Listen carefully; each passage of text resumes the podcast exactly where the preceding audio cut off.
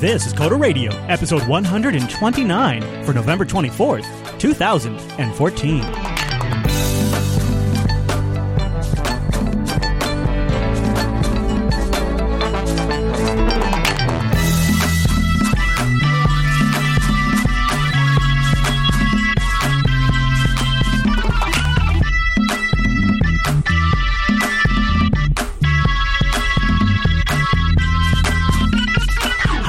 Everyone, and welcome to Coder Radio, Jupiter Broadcasting's weekly talk show, taking a pragmatic look at the art and business of software development and related technologies. This episode is brought to you by our two fine sponsors, DigitalOcean and Linux Academy. I'll tell you more about those great sponsors as this here show goes on. My name is Chris, and joining us every single week is our excellent host, established on the East Coast, Mr. Michael Dominic. Hey there, Michael. Hello, Sugar Buns. Hello, sweetie. How are you today? I'm a paranoid psycho, but that's not. You know, Oh, is this uh, in this is this in relation to the big uh, super important meeting you had right before the show? I'm going to tell you about um, 50% of my meetings. They don't happen because people don't pick up the phone. Really? It didn't even happen at all. The meeting never occurred. Yeah, never occur. Oh, you know, to be honest with you, you know when that happens to me is like we're going to do an interview for a show and then the guest like gets the timing confused or can't get Skype to work and then they no show. And then what do you do? Because like, well that that was the show. So that now what do you do? Right? Well, in this case, you know, you know these time zone things because Oh, uh, yes. apparently I don't understand them. Nobody does, actually. The Yeah. people that tell you they do only understand like a little bit. They don't understand the pain. I keep forgetting that like not everybody's in the Eastern time zone. Well, So I make appointments, and it turns out I like triple book my day because you know one guy's Central, one guy's Pacific. Yeah. Then someone's out in England somewhere, and I'm like, Yep, oh yep, no. yep. and then, of course, sometimes if they're over like in England and stuff, by the time you think of it, they're already done checking their email for the day. It's a mess. You know, that's why, Mr. Dominic, it's much easier just to have a mumble room. And I, I want to say, this is exciting. We haven't done a call in edition of the Coder Radio for a little while, so time appropriate greetings to our fantastic mumble room. Heyo. Hey, guys. Hi. So uh, we're going to do a laid back uh, surprise Coder Radio here today, and we have a couple of topics to start with. You guys are the floor is open. You chime in anytime you want. Uh, Mr. Dominic gets the right away, so I, you know I might step on you if you if you talk over. But why don't we start uh, with some feedback? Because I feel like we've all gathered together here today to answer the audience's tough questions, and uh, we start on episode 129 with an email from viewer Chris, not me, not me. And he says here, uh, as much as I'm annoyed by the stink that Lennart caused with System D, and this is going back to a topic from a little while ago, I can't help but feel extremely sorry for him. As you've also alluded, as you all alluded to, the amount of hate he must receive, as much as a high-profile developer as he is, has got to be immense. As a community, we all ho- owe him a debt of gratitude for the great work he's done on projects as Pulse Audio and Cough Cough System D. So this is uh, a response from an email, a couple of, or a topic we had a couple of weeks ago, where Lennart was receiving, he says, even death threats over the creation of System D and the rollout of it. He says the internet community is much better at churning out critiques, spite, and outright scary S than is often expressed in praise and thanks. Perhaps we should start a campaign to shower his forums with little positive feedback, thanking him for the good work he has done, showing him and everyone else that it's not the whole community that is assholes, just the vocal members, just a, uh, just the very vocal members and a minority.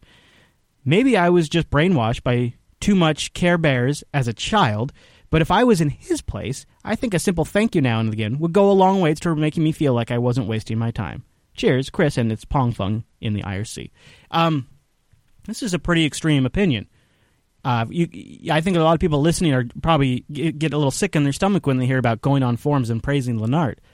Uh, but the reason I thought this email was kind of poignant is uh, before the show today, I recorded an interview with Mark Shuttleworth to be aired on Sunday's Linux Action Show.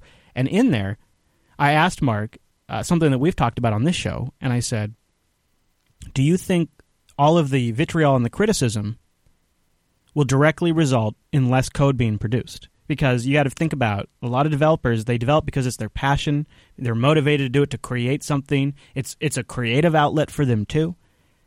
And when you see this kind of vitriol, even on a smaller scale than say what the System D project gets, you have to figure it turns some people away. And his answer was an emphatic yes. He said absolutely. He says he thinks already, we already see it resulting in less code being produced. Uh, so uh, this to me seems maybe overkill. But I don't know, Mr. Dominic. Do we need to have a campaign where we go around and encourage developers? Why can't we be friends? Right. Why can't we be friends? Hands across the world. Yeah, we we could all just not be dicks for like a week, right? Mm, Lionhead, is that possible? I I don't really know, but well, it is also the the kind of thing that you always will pay more attention to the negative stuff, even though though you have a huge amount of positive stuff co- going in. That one idiot that says you're a dick, he's gonna get the attention. Mm. Also, I think the the think the same people who moan about um, systems and and stuff are also the same people who moan about um, releases not being very often. Hmm. You think, uh, okay, all right, so I see where both of you are coming from. Here's my take on it. And unfortunately, I hate to have to be the guy to say this because it doesn't seem very fair. And of course, I might feel differently if I were in Lennart's shoes. But at some point, you also have to kind of just tune it out, have a thick skin as much as you can. Now, there is obviously limits to that. But the internet gives everybody a voice, which is a good thing. But it comes with the downsides, obviously. And uh, if you make the choice to put yourself out into that environment, you know, if you decide to get involved and you decide to put something out there, you also don't you have to make the decision to not let that stuff get to you? Isn't it more about isn't the isn't the problem with the criticism is it's more about exposing your own insecurities about what they're saying and less about the fact that they're saying it? Well, really, the only thing you can back from you can get back from open source development is positive feedback. There's no money or something involved, so if that isn't there, Yeah. And also, it's human nature. Like, if you like something, uh, you know, to just kind of continue to consume it or appreciate it and not necessarily go out of your way to praise it. But if you really don't like something, it's human nature to, to take it down and attack it and, you know, build up a case and, and, you know, make your voice heard why it's a bad thing and right that injustice. Whereas if you like it, you know, you just happily go about your day and use it.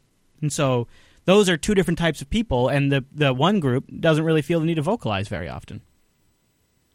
Um, okay. Well, good thoughts, Chris. I don't know about going out, though, and, well, actually, I mean, seriously, it, it might help. I don't know if Lennart is the right target. I mean, Lennart has a job to do, and he's getting paid well to do it.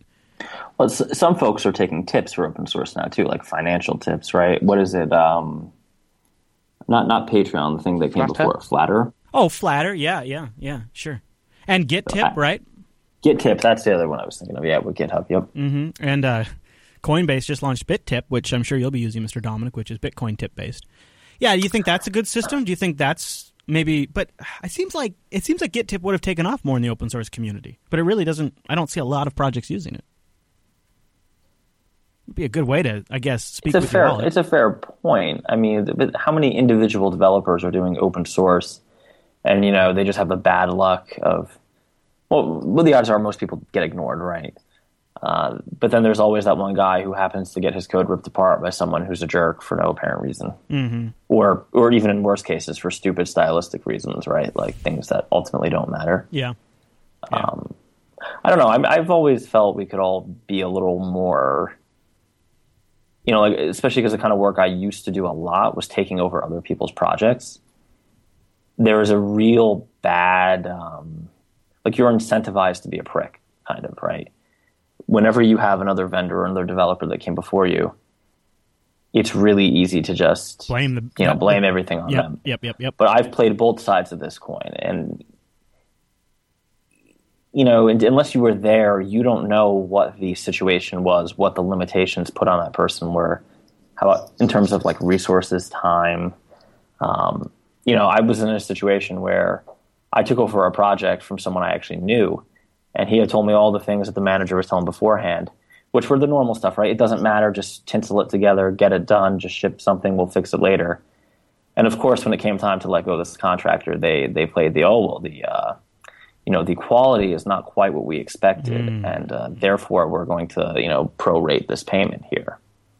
So it's really tempting to to you know lambaste the guy who came before you because frankly you can get away with murder for two months, right? Like you can yeah, it's a blank check for can a do- little while. You can do nothing and just say you were refactoring code. But one, that's fraud, and two, morally, you know, one day you're going to be the guy who had the project for six months, and then some someone younger than you or cheaper than you came and, and took it over. And and sometimes you, you, that guy's code may not be crap. You just might be a little bit of an idiot, right? You know, it hurts. instance- it hurts too because uh, uh, I I had that happen to me, and the you know I had I had built something that wasn't just kind of good. It was like one of the things I was most proud of ever building. And then the guy came in and just threw completely invalid arguments in to make it look bad. Restructured, spent a whole bunch of money, and uh, you know then a year later I came back to fix it because they got rid of the guy. And uh, but I tell you how hard it was and I don't think I was successful all the time not to constantly blame him because he really did come in and break it. He he broke my thing that I built, and then he came in and really screwed it up big time. He took a brilliant Well, I- design and screwed it up, and like it, I had to bite my tongue constantly, constantly, and I struggled for a year to recover from it. You know, fixing all the things he did. It was it was a bad couple of years. Yeah, I had a case where I'd been working on an iOS application for roughly a year for one customer, and you know, I did, it was a very media intensive application, a lot of video, a lot of um, not PDFs, but like rich media content. They have their own weird format, but you know, don't call it a PDF PDF kind of thing. Yeah, yeah, right. and it, it was a very it was a very big core data implementation because there was a lot of a lot of storing data on the client. They replaced me with a uh, you know not not to hate on my favorite people, but an offshore team from somewhere that I don't know about. And the first thing the offshore team did in their evaluation was that this this code is terrible. Why?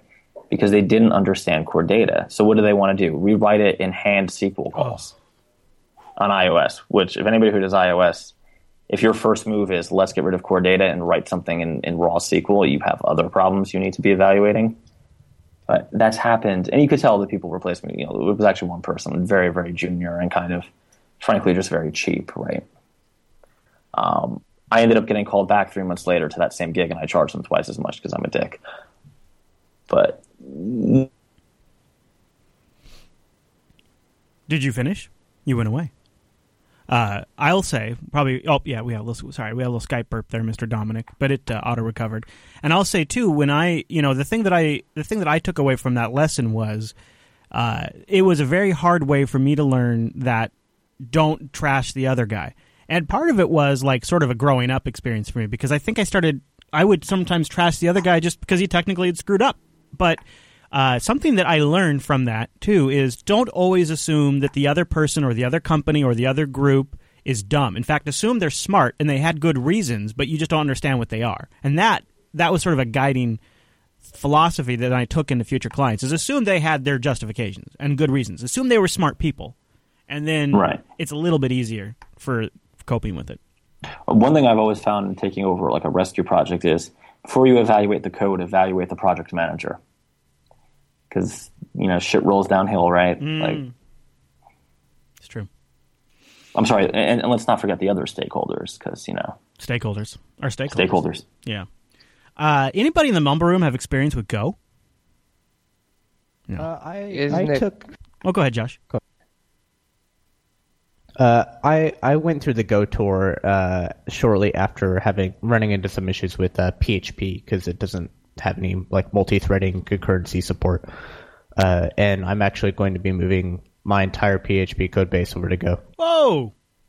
Wow, look at you. Okay. Yeah. Well, uh, PT Dave, friend of the show, writes in frequently, wrote in about Go, and uh, I wanted to get everybody's insights to this.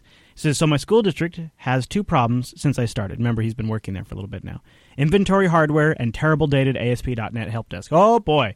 He says, so I've written servers in Dart using the base HTTP server and language it provides. It's a great, it's great for putting theories to the test, but I'm finding it doesn't quite fit the scaling needs, in my opinion.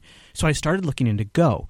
Thus far, being fairly, being a fairly experienced C++ developer, I'm getting frustrated with the syntax on a fairly often basis. But with that said, it's been a great way to develop back-end servers thus far after you get past the initial learning curve. So I've begun developing a help desk inventory system in Go just for a back-end. So far, the difficulties have been getting OAuth 2 to work. He says the documentation is terrible, in his opinion, and converting data properly from JSON, BSON to uh, from JSON structures. I've worked through this, but I feel for an infant language, it's a struggle to find good examples or proper documentation. I'm curious, does anyone have good resources that specifically deal with backend servers with Mongo or whatever database in Go? It's not obvious. I'm a Golang noob if it's if it's not obvious. So, uh, Josh, any uh, database backend recommendations for uh, PT Dave and things of the such? So, so I actually have sort of my own JSON based like database backend that I've written. So I don't, I don't usually mess with MongoDB or MySQL or any of that sort. Mm-hmm. Mm-hmm. I'll, Um, I'll tell you, I can understand why. Yeah, and if getting OAuth 2 to work, there there's some really good packages out there. Um, if if you go to Go package, there there should be some docs um, for you to look at. Go I, I completely. I completely understand the converting data, uh, the data from like JSON to structs. Uh, that's really frustrating to me too. Um, but I, I guess the best idea would be to maybe make an arbitrary interface. So So uh, this is not really related too much, other than this got me thinking. I've I've been fantasizing about replacing the front end of Jupiter Broadcasting with something that is just honestly, if I could do it the way I dream, it would be the entire website would be rendered from flat markdown files that I put in a directory. And then uh, that would get plugged into a template automatically, and the post would be made.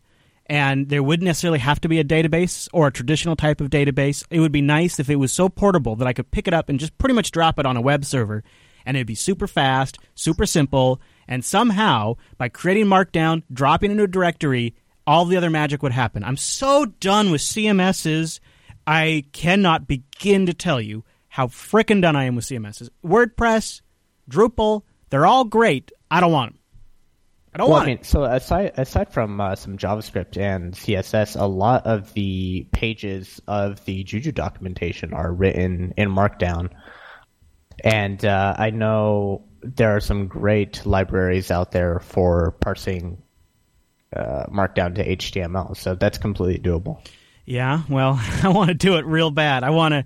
I was actually thinking about even launching like a, a community project at some point and saying, uh, "Hey, let's Do I see- it. But Do the- it. But how? Okay, but how would I migrate all of the historic content?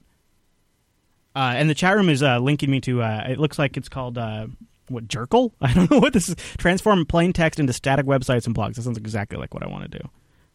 Uh, but I don't understand. See, I don't know how I would take years and years and years worth of WordPress posts and extract those out and move them into this. It sounds like a nightmare. But for really what we need, we just need to serve up a video stream and links to files and links to notes. And that's all we need. We don't need all of the other CMS stuff. So that might be a project I take off take on after the holidays, I think. So if anybody out there has any ideas, let us know. Coder Radio JupiterBroadcasting.com or email me directly, Chris at JupiterBroadcasting.com. Maybe I could finally I just I'm so sick of it. I'm so sick of the security updates, the plugin updates, the user management, all of it. I just want to drop a file in a directory, post is made. RSS feeds would see something would have to generate RSS feeds. There's a lot of work that would be involved, but it would be I, so sweet. I haven't I haven't touched. Uh, it, I assume it's based on WordPress. Yeah, the uh-huh. cur- okay, I haven't touched it in a while, but I mean theoretically, you could pull that from the MySQL database, like the content the Mm-hmm. post content, and and then you would have to convert that to to Markdown. But that seems like a, a fairly straightforward process. most of the posts are actually in Markdown already. The WordPress WordPress has a plugin that converts Oh, them like to parse HTML. down or something. Yeah, it's like yeah, yeah. So it's on on post it converts it to HTML, uh, but in the actual editor it's still Markdown. So we have we have a lot of the contents in Markdown, but they'd be missing. Like so, if we did a site that could auto be posted, you'd have to have a header that said this is the episode title, this is the episode number, this is you know you'd have to have uh, you'd have to have a system that could input information at the top of the file and generate certain aspects like the tags, you know all that kind of stuff. Uh, And so that'd have to be added to all the history stuff. But if you got any ideas out there, it could be a cool project. And I, if we if it's something we took on, I would definitely give updates uh, in the show as development was going on. Uh, okay, enough about me. But uh, thanks to PT Dave for sending in a thought provoking email about Go. So Joshi writes, and I'm not quite sure on the pronunciation, but Mike, I love this email. It's about one of my favorite topics, Docker. He says, Hey, Mike and Chris, I just want to tell you that I just published a simple tool for running Docker based development environments on GitHub. It's not more than a simple bash wrapper for Docker, but it does a very nice job for me and some colleagues. And guess what? I started using Docker like this about one year ago when I first heard about it on Coder Radio. That's why I'm now thinking maybe I should tell you about it. Thanks for the great show. He says Mac support, by the way, not so hot right now. I'm running on Arch. Uh, I don't use OS 10 myself. So let's go take a look. He's got his GitHub link right here. And uh, he says it's a simple tool for running Docker based development environments with Chef and Berkshelf based provisioning. Uh, this is actually really cool. It's a simple tool for running Docker based development environments. So if you want to get started, this might be a good way to go. I'll have a link about. I'll have a link for this in the show notes if you've been developing on Docker. I uh, had an off the record chat. Mike, oh, Mike's gonna love this. Hopefully, I don't get in trouble for telling this story. I don't think I will, but Mike will never let me live it down. So I had an off the record chat with uh, a, a a person at Red Hat at Ohio Linux Fest, and uh, I asked, so what's you know what? How's Red Hat using Docker internally? What are you guys doing? Like, I know you're doing Docker support in RHEL, and I know you're big on Docker and all this publicly, but how are you using it internally to develop your tools and your systems? And you know, I noticed here you have a ThinkPad running Red Hat Enterprise Linux, or you do you have Docker installed right now? And I, it's like Mike was like sitting on his shoulder. He says, "Well, actually, one of the more common uses of Docker inside Red Hat is uh, more and more of our developers are buying MacBooks, and they're using Docker to continue to do Linux development on the MacBook." Yeah. so Good, Oh. good, excellent. So now we know why there's no Red Hat Enterprise Linux Desktop because there are more and more of them using Macs with Docker. So dang it. Another one from Mr. Dominic. Another win for me. Yep, yep. Jerks, jerks. Uh, and uh, I said, "Can I put that in the show?" He's like, "No." Yeah, I'm not going on camera. So you say did that. it anyway. Well, I I didn't say who it was. You might I might be lying for all you know. Maybe I just made that up. So I think it was. I think it was. Um, hmm. I'm to say. I'm going to. I don't know anybody at Red Hat. if a person did enough digging through some of our Ohio Linux Fest coverage, they might be able to figure out who said that. But I don't want to say anymore. I don't want to get anybody in trouble. And he might have, you know what? I'm sure he was joking. I'm sure he was joking. I'm sure they all have ThinkPads running Red Hat Enterprise Linux on their desktops. Yeah, you know, you, you just created a witch hunt for the Red Hat Mac user. You know that, right? No, this guy that told me he was a ThinkPad user. He was actually he was dog fooding, uh, and we gave him props for that. so maybe he's. Uh, maybe this is like uh, some sort of intrigue, right? He's trying to set up the guy right above him, who's a Mac guy. Yeah, maybe. Yeah, yeah, that's right. It's an attack from the inside on the Mac users. Expose them, root them out. My God. All right, Just- call it the throwing Apple this out scare. there. what's that, Uh, Josh? I was going to say, just throwing this out there, uh, when I visited the uh, Tampere uh, Jolla office, uh, I noticed that a lot of them, almost every single one of them, were running ThinkPads with Ubuntu. Oh, There was, I only saw one Windows box. so you went to the Jolla office? When was this? Yeah. This was back. This was uh, a couple months ago. Um, they they invited me. They invited Did you see me the and another tablet? individual. Did you see the tablet? No, I, I, I didn't see any design stuff. Yeah, that. Uh, Unfortunately. have you seen the tablet now? Right? You see they raised one point two Yeah, I, million I have, it- I have dollars. pre-ordered actually. Oh, you did? I was thinking about Yeah. doing it too. They've got 15 days left, 322 percent of their goal for the Jolla tablet. Mike, have you seen this? I have, but I mean, how big is this tablet in terms of like you know expected market shares? Well, I don't know. I don't Yeah. know. Uh, but it does run Android apps, so that might help a little bit with adoption. And Sailfish OS is actually not too bad. And if you tweaked it a little me bit for crazy. tablet, what's that? But call me crazy, but uh, I am actually selling my Nexus Five um, because I, I, I pre-ordered the the Jolla tablet um, with the expectation of selling my Nexus Five to recoup that cost. I don't think it's crazy. Um, it looks like a well-designed tablet, and I bet it's not going to be locked down. So it's going to be a 1.8 gigahertz quad-core Intel x86 processor, two gigabytes of RAM. Uh, it's got five megapixel camera, 7.85 IPS display, twen- uh, 2048 by 1536 resolution, 330 PPI. It's a pretty decent 802.11n, uh, 4300 milliamp battery. I mean, like if I you're would say it's just. I would just say it's a good entry level tablet if you want something that's along the lines of the iPad Air but significantly cheaper. and because uh, running Sailfish. The yeah, and I mean one of the things, of course, that it, it lacks compared to like the iPad Mini is a, a decent sized battery. yeah. But in theory, like I've never had issues with battery life on my Jolla device on my YOLO phone. So Hmm. What do you think, Mike, about the strategy of uh, uh, out of the box Android app support? Is that going to set back native app development for it? I mean, if you were going to write for the Jolla tablet, why wouldn't you just make an Android app?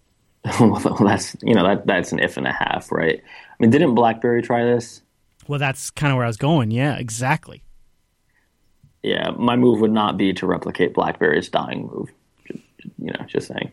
But it could could it also be a, like a, a transition technology?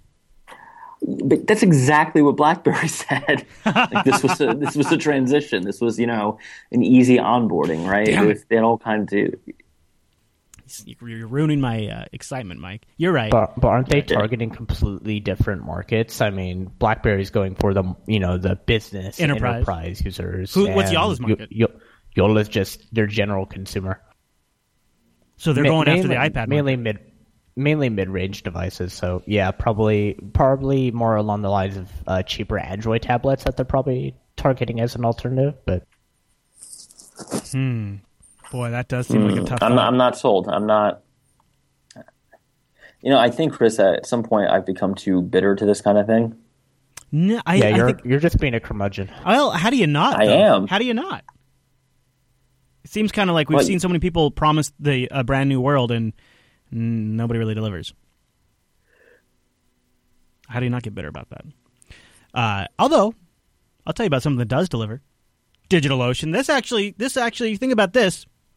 This is something where they promise something that actually works out to be even better than they promise. So some things do have potential, like DigitalOcean. And use our promo code CODERNovember when you check out. And that way, you'll get a $10 credit, and you can try out their $5 rig for two months for absolutely free. So, let me tell you about DigitalOcean, because it's slick. DigitalOcean is a simple cloud hosting provider dedicated to offering the most intuitive and easy way to spin up a cloud server, your own cloud server that you get root access to. And man, are they slick. And you can get started in less than 55 seconds. And pricing plans, they just start at $5 per month. That's going to get you 512 megabytes of RAM, a 20 gigabyte SSD, one CPU, and a terabyte of transfer. And DigitalOcean has data center locations in New York, San Francisco, Singapore, Amsterdam, and London. But it's really that interface. That awesome, simple control panel, but yet extremely powerful. And the best part is that straightforward API, so you can go even deeper, even more automated, all on your own. And because of the, the way this control panel works, you get a wild hair at 1 in the morning. You log into your DigitalOcean droplet, in less than a minute, you'll already have a server you can bang on. You can destroy it when you're done or keep it around forever. With the pricing plans the way they are, why not just have a box that you have for testing and a box you have for production, something for staging? You could, the, it's endless possibilities. You could move them around the different data centers, back them up with the snapshots. If you're going to do something like a big deployment and you want to take a backup first, that way you can just go way back in time. Just go right back to where things were working if something goes wrong. You can do that. Super easy. DNS management, one click installations of things like WordPress and GitLab. It's so awesome. And of course, DigitalOcean's all in on Docker, CoreOS, some really fascinating technologies that they're at the lead of. And they back it all by these SSDs. So you're going to get the density that you would get from an old traditional fiber attached storage array. You know, the you, you old server guys know what I'm talking about, the ones that would start around $60,000. And now, you know what? SSDs are making all of that moot. DigitalOcean's all about it. They're sitting all on top of KVM with this incredible interface, too. But it gets even better. Like they have all the technology nailed. They have the interaction with the technology down. They have a great community, and now they're up in the game on the tutorials. They've already got some of the best tutorials in the business, and they're getting even better because why? They're paying for them. DigitalOcean will pay up to two hundred dollars if you can write a tutorial for them. How awesome is that? You can work with their editors, and they'll pay up to two hundred dollars. They're also currently hiring an editor position because they've had such a great turnout from this. So go over to digitalocean.com. Use the promo code Coder November. Coder November, one word, all lowercase. It's going to get you a $10 credit. You can apply it to your balance today to try them out for a little bit longer. Go deploy a box and see what you can do. See what we've been talking about and how handy it is. Why not run your own cloud infrastructure, your own sync services? It's pretty straightforward. And DigitalOcean makes it easier than you could possibly believe. DigitalOcean.com. Use the promo code CODERNovember. Set them up as a back end infrastructure. Oh, and by the way, this is kind of a neat thing. If you're working on a project where at some point you're going to want to hand off that server to somebody else, DigitalOcean makes it really easy to transfer that server, to transfer that droplet to somebody else. So that way, you, at, at the end of your project, you can do a complete handoff to your client. It's really slick. DigitalOcean.com. Use the promo code CODERNovember. Let them know that you appreciate them supporting the Coder Radio program by using our promo code CODERNovember. DigitalOcean.com. Okay. Oh, whoa, whoa, right, guys. So uh, I wanted to get into a topic that we've treaded before, uh, and something that I feel like it could use a little outside input on, and uh, that's the topic of maintaining motivation. And I know we've we've broached this in a few different ways, but I think this one resonated with me. It was submitted by Awatsv in the subreddit, and uh, he says, "How how do you guys who work independently keep yourselves motivated to actually finish the project? I try my best, but when a project gets to about ninety six percent done, I lose all motivation. I mean, this might be resonating with some of you. I can't make myself even look at the code." Recent examples, he has this gist here that he links us to an application for Linux to easily create gists. I use it daily, but I can't make myself add Debian packaging and submit it to a repo or even make a PPA. I cannot imagine working for myself after college if I can't even do this. How do you guys do it? Anybody want to start with this one? Maintaining motivation, finishing that last 5 per, or 10% of a project can be a hard thing. And we have some good comments in the subreddit. Go ahead. Well, um, I usually do more electronics engineering, but yeah, when it comes to doing that last bit, you feel like you've done most of it and you're pretty much done. It's just that final little push. I I really don't know um, how to describe it, but yeah, it. I happen to have a bit of an OCD, so I have to finish. I, I, don't don't really get uh, calm uh, a calm mind if I'm not done with it, but I still struggle with finding the motivation to do it, other than I have to. Right. So financial is one thing, right? When you work for yourself, you got to put food on the table, right, Mike? Get you that'll get you to work a little bit harder. Yeah, always have a payment tied to final delivery. Um, yeah, I mean, I got to be honest. That's that's kind of the main motivator, right? I mean, unless it's something that's going to be publicly released, and you just want to be able to, you know, be like, "Hey, look what I did." I don't. Well, I mean, that's sort of what that what this sounds like because he even talks about adding a Debian package and like right. Maybe he needs to find somebody to do that part for him. Maybe it's just yeah. not I, his I think I think he just needs to, you know, get a few people, maybe his friends, to just check it out or something, give him feedback, you know, because that way you have that sort of discussion. Here's what uh, Jed in the subreddit wrote, and I liked this. I thought this was kind of insightful. Maybe you guys tell me what you think. He says, "You sound alone. What is lacking is your motivation." And what is lacking is the inspiring part of possibly getting it done. The solution? You need interaction. You're pushing yourself hard to get coding done, and now you're out of energy. Go grab a relaxing drink and hang out in IRC channel somewhere where your users or Debian main- maintainers hang out and shoot the ship for a while. Ask for a bit of help or a bit of review of the package, or things maybe you should be avoid doing when making a package. Code talks to you, but only at 9 a.m. and after two cups of coffee. And the rest of the time, some human interaction is actually pretty useful. and then he goes on You know, to say you could always try striking up a G plus call or a Skype with somebody to get a little motivation. What do you think of that? Yeah, that that's actually pretty good. I, li- I like that a lot. Yeah, I did too. Uh, Jed Jed has got some great comments sometimes. He's Memnock Proxy on the uh, Memnock Proxy on the uh, subreddit, and uh, it's funny. Uh, I the same thing happens for creative processes, right? I can get totally stalled out on a show, and uh, sometimes it's just the mental changing of a gear, like going and talking to somebody about something else. You know, it, it, it's a whole range, right? Of sometimes just like getting your head out of it, but a lot of times, if you talk to somebody who's also really interested in what you're doing, that energy is infectious. So I think that's what I think Jed's really nailed it there. It was good commentary. Um. All right. So, uh, and and I I know we've talked about this before, and it's it's something we've struggled with maintaining motivation. I also have recently sort of been, I, I I've been trying to learn my my boundaries a little bit better, and so this morning on Tech Talk today, I announced that I'm not going to do Monday shows anymore for Tech Talk today. I'm going to transition from Tuesday to Friday instead of Monday through Thursday because I could tell what was happening to me was I start working on the Linux Action Show Friday morning, and I don't stop working on the Linux Action to- Show until Sunday evening. So it's Friday, Saturday, Sunday, every single week, the entire time I possibly can, whenever, unless I have to sneak out and do a family thing. Like it is a marathon, and then Sunday evening comes around and I don't get to relax. I don't get to have like a six hour weekend. Instead, I now have to start working on Tech Talk today to get it ready for a Monday morning show because it's Monday morning and I want to have it ready before I wake up because it's Monday. And it's very exhausting. And I learned, you know, I have learned that I've, what I what my natural instinct to do is bear down and tough it out and get the job done. That's my sort of go-to reaction in that situation. And uh, what I've now learned is even though it's hard for me to admit that I have to slow down a little bit or change something, that I have to start to recognize the signs because if I don't address it before it goes on too long, that that burnout starts to bleed into I don't want to call it depression because that makes it sound stronger than the feeling is, but you know, it just it starts to bleed into this sort of I get into a funk and I start to get into a funk about other things and it just sort of it becomes very draining.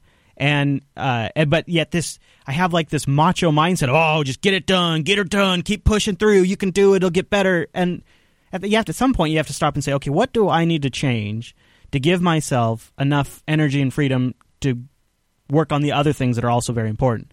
And so uh, I made the choice today, kind of before I went on air, about a half hour before I went on air. I said, you know what, this is this has got to stop. I've got to make a change today. And so I announced on the show that I'm going to stop doing Monday shows because for me, it's more important that I don't if if I can stop doing Monday shows and that prevents me burning out on all of the other shows, that seems like a pretty fair trade. But on the surface, it's kind of a hard decision to make because the audience, you know, there's an audience for a Monday show. They've baked it into their routines. There's certain expectations set there that I, I don't want to disappoint. But I also have to kind of make a hard choice to leave myself the capacity to work on other things. I got to figure development is exactly the same way in some cases. So you have to make those choices too. Uh, well, on the flip on the flip side, I mean, you did say that you are going to have it on like Tech Talk today on Friday, right? Yeah. Which is awesome because a lot of tech, like for some reason, companies, a lot of companies out there feel that it's good to have their PR and announcements on Friday, and then let something die out over the weekend. yeah, yeah, yeah, yeah. yeah, Friday's a better news day, too. Right. Yeah, so yeah, that exactly. that helped too. Uh, but you know, I I also don't rule out the point that one day I might cut the Friday show.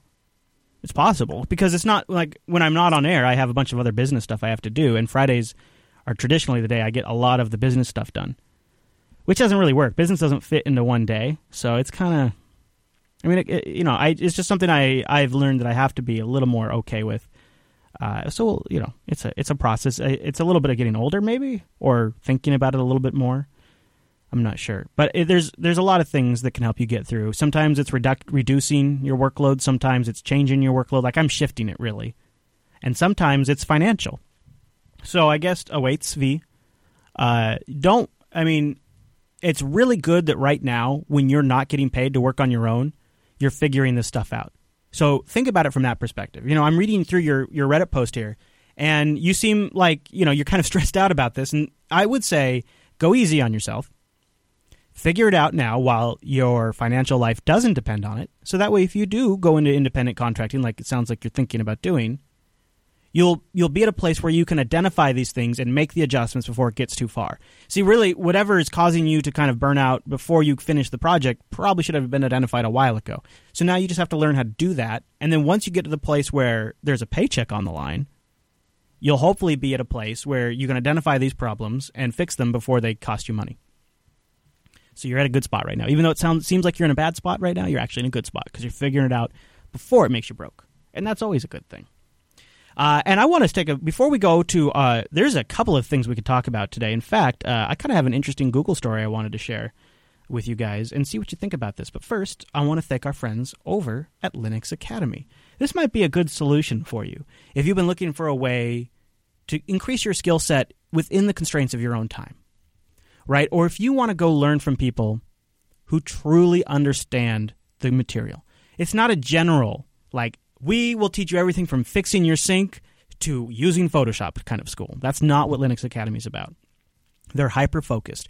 They focus in on Linux, AWS, OpenStack, DevOps, and all of the things underneath that umbrella, which, if you think about it, is quite a few things, right? It's everything from learning how to deploy web services, writing rsync scripts, to using Puppet or OpenStack, right? I mean, it's a massive range, and that's why you need people who really, truly understand that to teach it to you. So go over to linuxacademy.com slash coders. Just take a look around. It'll save you some money.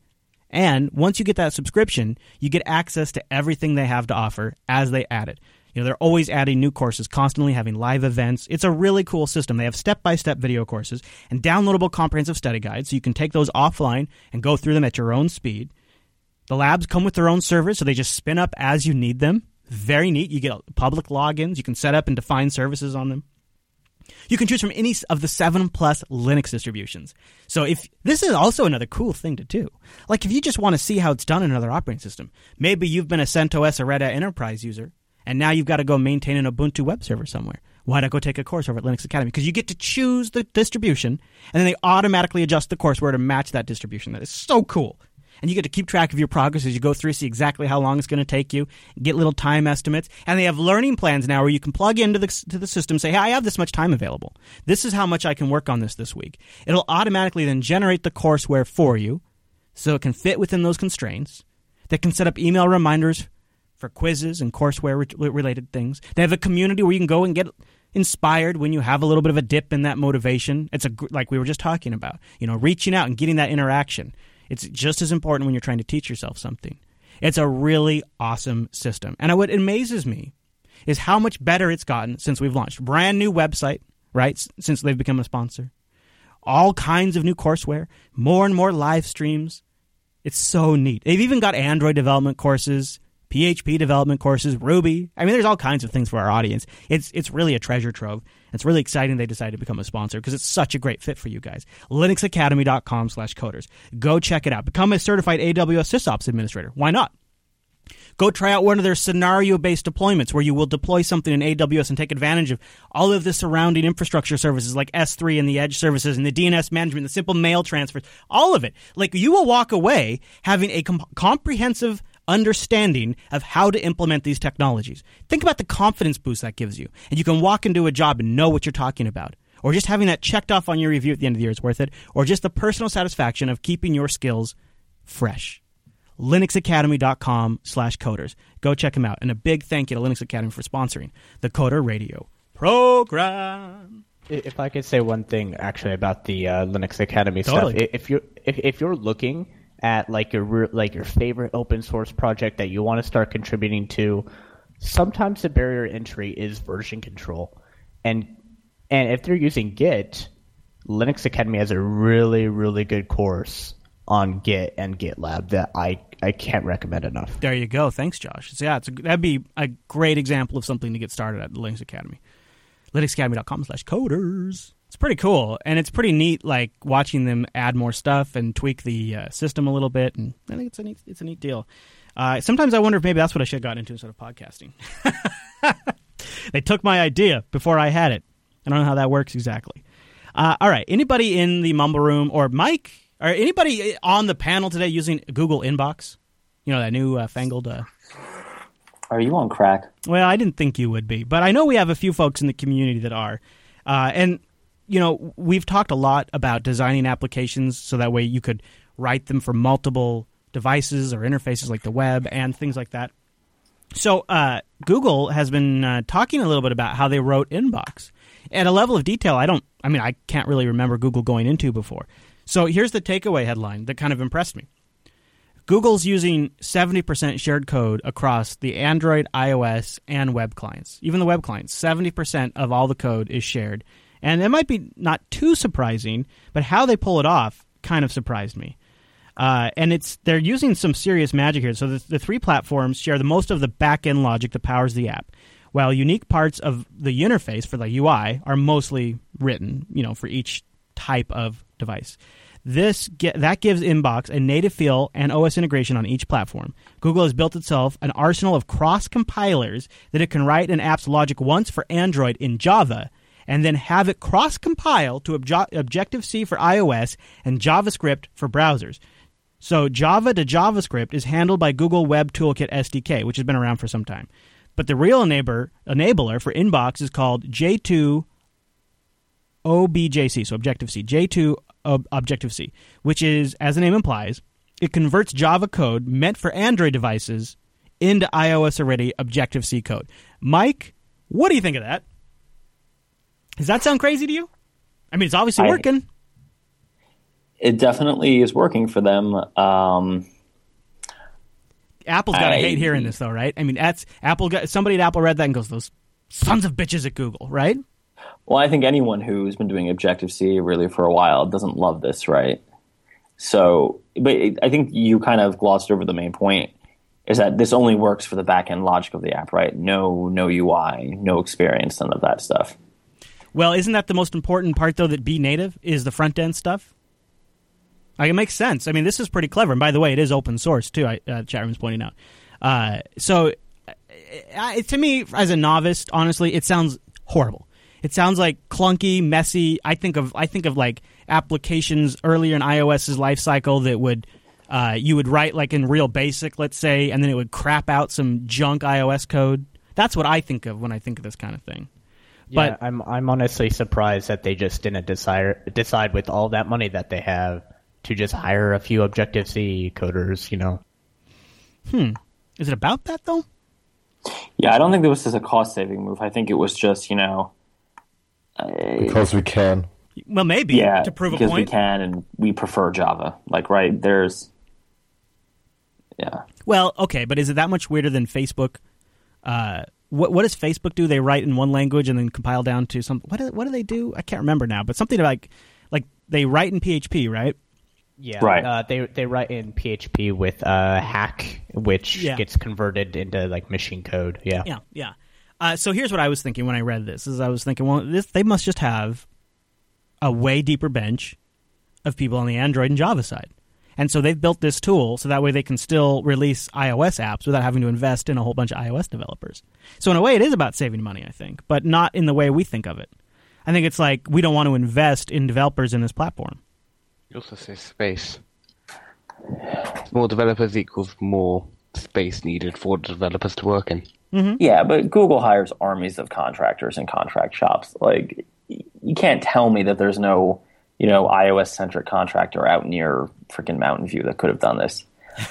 yeah, that's true, I mean, this is more, I don't know. To me, this just feels like we don't write Objective C because we don't write Objective C. Hmm. You So- know, like, we don't do that. Well, but okay, let's keep let's so here's what they're using this converter for or whatever you want to call it. It's really Right. it's like you said, Mike, it's not the UI stuff, it's the shared code, like the conversation code, the reminder stuff, the contact stuff. Uh, you know the the net, the network man this this did surprise me. The network management stuff, offline synchronization, all the stuff how the app is used when it's offline. That's all logic that they write once for Android in Java. Uh, they say this is Google saying this. Sharing the code for this stuff is a big time saver. So we only have to write it once and debug it once. And they they even went as far to do a like an actual like legit Google blog post about this. They're really kind of like sharing the info with folks here. So Yeah, I'll so have this link in the show notes. it's not necessarily a bad thing, right? But you know, Real Basic was also a time saver, and that was pretty much terrible, right? I, yeah, sure, this works for Google because Google knew where they could do it and where they can't. What scares me about this is you know people are going to look at this. Go, oh, I don't have to invest in hiring out for iOS. Great, You let me think? just get my Java guys to cross compile this, and it's going to be a nightmare. Oh, sh- that's what this is. Ju- Just bringing it back to Real Basic again, right? Like it, They- it is they are using this- nightmare. They how much do you want to how much do you want to bet at some point? I mean, it is already an open source project. So this is kind of this is kind of Google saying public. That's why they're making a big deal out of this. I, Right. What didn't sync, what didn't click with me is why is Google talking about this? It's fascinating, but Google is actually famous for being kind of secretive about this and data infrastructure stuff. Like they don't normally come out and give this kind of detail. But what they're saying is it's the meta message. It's saying write Android first, write Android once, convert to iOS. That's what the message is. I mean, if you want to be really deep into it, you know, there's the whole commoditize or complement thing, right? I mean, you know, I was less than thrilled about Swift because to me, it's a pretty obvious way to make iOS more easy to develop Lower and the therefore barrier. lower the price, lower the overhead, right? Right. I, I, st- but having said that, there are still a lot more people who write Java than write Objective C. Yeah, and I think that's what Google's hoping to capitalize on. They're sitting here Right. thinking Android has this huge install base. There's tons of Java developers. This is it's brilliant in a way. It's brilliant because it's sending it's sending a message better than marketing could. Like you could run ads saying this is possible, but to actually develop a high profile app that's so far so far been will, fairly well received, and then to come out a couple of weeks later and saying, "Well, here's how we did it, and you might be able to do it too." Yeah, but this is going to be a disaster. This is going to be an absolute fiasco. Companies that actually try this are, are not going to understand that one, if you're doing at least consumer facing application, the majority of your investment is on the front end, not the back end, right? Your fancy synchronization stuff doesn't really matter. Um, it, it is it is going to be a nightmare, and I'm telling you, there will be plenty of failed J2 Objective C or Java to Objective C failed projects in the next six to nine months. I, I can see it already. Yeah, you know, and if if they don't watch carefully, uh, it could get a bad rap. That's why I think the way they're doing this is kind of genius because it's sort of sneaky and subtle, and uh, it'll cause other people just to go check it out because well, Google's doing it, and uh, it's more organic in a way too. Now, I mean, all you know, Apple's recent moves with Swift, their totally proprietary language, all this stuff.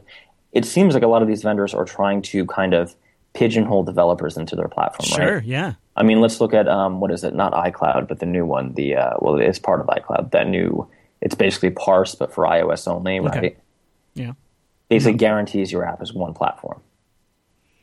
Um, or or right, you know, and, and or another example, uh, the one that I'm more familiar with is it seems to me like Metal sort of encourages game Right. developers to sort of only focus on iOS. Right. Swift encourages you to pretty much be iOS only because it's very difficult. Yeah. Though again, not impossible. But in the past, you could, you know, take a C engine, throw it in an iOS app, throw it in an Android app, and there'd be problems, but you could do it. Again, not impossible with Swift, but certainly a lot more obnoxious. Uh, here's a little details on the website. So on the web, uh, they say the story gets more interesting. This is from the Google blog. We use an open source GWT cross compiler to translate the Java data model into JavaScript, which we build for Inbox for the web. In recent years, JW or GWT has made great strides in being able to output translated code, which is conveniently and performantly accessed from native JavaScript. For example, the reminder.snooze method provided by Java Data Model is exposed exactly the same way in JavaScript. Uh, and so, uh, and they say we developed uh, J2 Objective C cross compiler to translate Java data models into Objective C, and uh, I think it's also telling that uh, they posted it on GitHub. And they've just recently uh, moved V8 to GitHub as well. Uh, it seems like everybody's Microsoft, Google, everybody's getting up on GitHub um, and making it more available to everybody. Generally, they say J2 Objective C relies on Objective C auto release pools, so objects normally garbage collected are instead freed when the pool drains. One problem with this approach is reference cycles. In places that cycles exist in our Java data model, we use Java annotation to identify the at weak reference. Right. So you're already, ha- I mean, right there. So that's saying they already have to do compromises for the different memory model. But, but the real story here to me is what is this app not written in? Swift, I guess? Is that the real story? No. What? HTML5. Oh. The web company decided Well, to yeah. go native. I mean, that's that's a that's a big statement. Yeah, well, I'm wondering where uh, Polymer is positioned, if if anywhere in this, because I mean, it, it, it sort of makes sense given Polymer is really oriented towards uh, Yeah. Towards mobile devices and Chrome. But it's not mentioned at all. Yeah, I know. No, it's That is not. It- I mean, uh, you know, certainly it's easy to stoke the flames over the Java converter, and you know, uh, fine. Yes, as an Objective C developer, I like that it was for a very long time this little bastion where basically no one could compete, right? Yeah. so it was yeah, nice. Yeah. Uh, that's no longer true. Yeah. But I, the, the bigger story is that after all their years of promoting HTML5 in the web, when they had a major product, they did not go that route. Well, boy, I don't. Uh, yeah, I, I guess I didn't even think of that angle of it. Other than I'm sure you know the top end, the top, the top side of the UI on the web is obviously a lot of HTML5 stuff, but Right, we're talking about for mobile, right? yeah, for mobile, not so much. No, yeah, you're right, and they've and they've been, and in fact, that was part of. I mean, not to go too off, far off the track here, but that was part of the appeal to material design. Is you could make HTML5 applications using material design look like native apps. Yeah, I mean, if I could grab the team that did this, I would just ask, and not even about the cross compilation, because you know there are obvious reasons they would do that. But was it native from day one, or at what point did you guys? I mean, was there an HTML prototype that maybe didn't work? Wouldn't that be interesting? That that's because I, I have a feeling that, you know, remember the Chrome App Store? Yeah. Oh, yeah. it's it's not doing so hot, right? No. Like they're they have this big bet, and little by little they're kind of backing off of it, right? I mean, the Dart virtual machine that didn't really go anywhere. Actually, it is. Uh, they they are planning on having it be included in Chromium uh, in the next few releases. If you if you go to the the planned stuff for Blink, it's actually in there. Oh, really? But can it cross out of Chromium? Nope. Is there is there like a yeah? Is there like a Dart platform I could develop for for other platforms, or is it just Chrome? Oh, that's funny. Yeah, you know, I just I'm just looking at this uh, Hacker News post. Uh, it says Dart will never be adopted outside of Chrome. This is this guy's main argument. He says, uh, but uh, I I don't know. I mean, you you put you build Dart into Chromium. Uh, you know, uh, maybe the browser just becomes like a, a new runtime dependency that you got to have. So Well, you know, I've been seeing a lot, and I don't understand why. I mean, I'm not okay. So I'm not a hater, but I've seen a lot of people and people I've been talking to are really jumping all over TypeScript, which is um, you know Microsoft's Yeah. don't call it JavaScript, C sharp really, language. you're seeing some pickup there. I, I I've been don't- using TypeScript since uh, since Microsoft uh, Announced it? initially Okay. announced Yeah, it. I haven't heard anybody talking about it. So, so what attracted you to it? Because I'm trying to figure. Like, I'm I'm been playing with them, and I, I do classes and modules. Classes. Okay, classes. So, so object oriented, basically. Yeah, I, I, I use modules heavily because to hmm. make my code extremely modular. Yeah, I'm- and I, I absolutely love it. And it's it's when I look at what so I don't just compile and then never look at the JavaScript. I, I looked at the JavaScript. I'm like, okay, this is stuff I was writing anyways. so it looked good. You're Yeah. comfortable with it. They So let me ask you this: I, had my adventure. Uh, it's been a while, so I'm sure they're better now. But about a year ago with CoffeeScript, and it was not so hot because of the whole cross compile thing.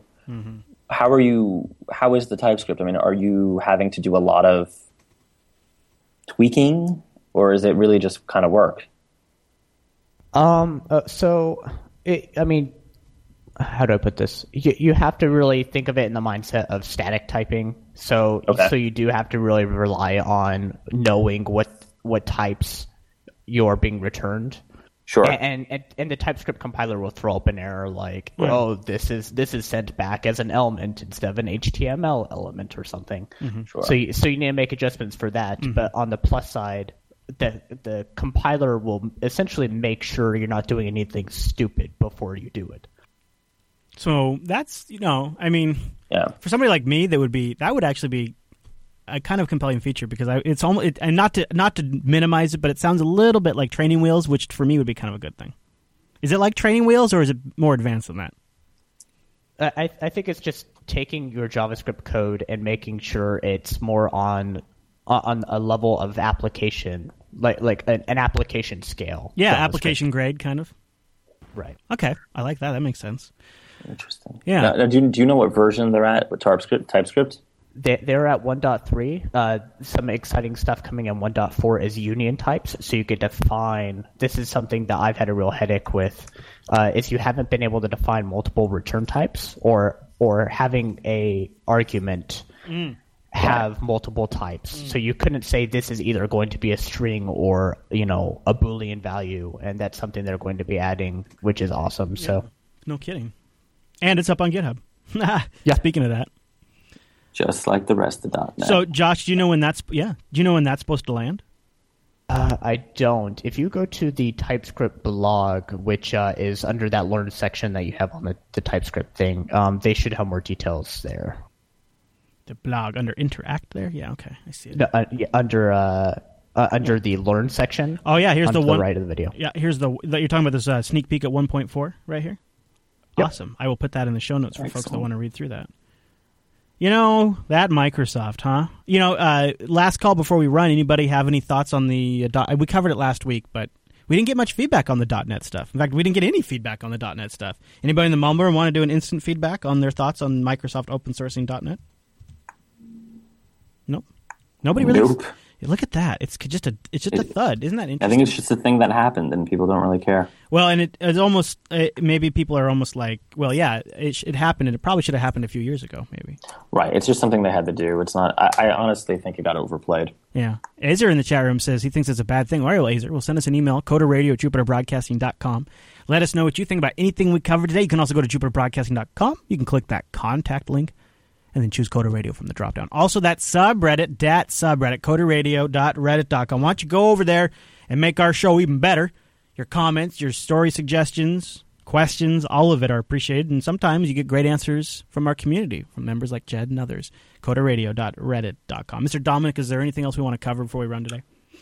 Nope, just uh, Just mention yeah, the uh, the Turkey Day sale over at Finger. The Turkey Day sale still going on for, for two days now. Two more days. It's Two more days to get the Fingertip Technology Thanksgiving discount. Fingertiptech.com. Uh, also, Jupiter.gift. We have a crazy badass polo. Have you seen our polo? I have. Go to Jupiter.gift and check out the Jupiter. It's now I you haven't got to feel it like I have. I rubbed it all over my body. It felt so good. It's so it's like a nice heavy material, so that way it'll sit real nice. It looks real professional grade. Uh, Jupiter.gift. So you like to you like to rub heavy things against your body. Yeah, as much as I can. I've also got this jacket now, which the jacket has reached its goal, so those will be shipping. Uh, you have until December 1st, six days to grab that. Eight days left on the polo. There's also a Tech Talk Today hoodie.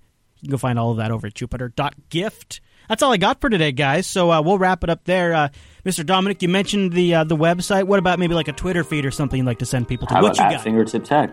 Mumble Room. There you go, at Fingertip Tap. Mumble Room, go. thanks you guys for joining us today. We'll do this again soon. It was a good conversation. I appreciate it.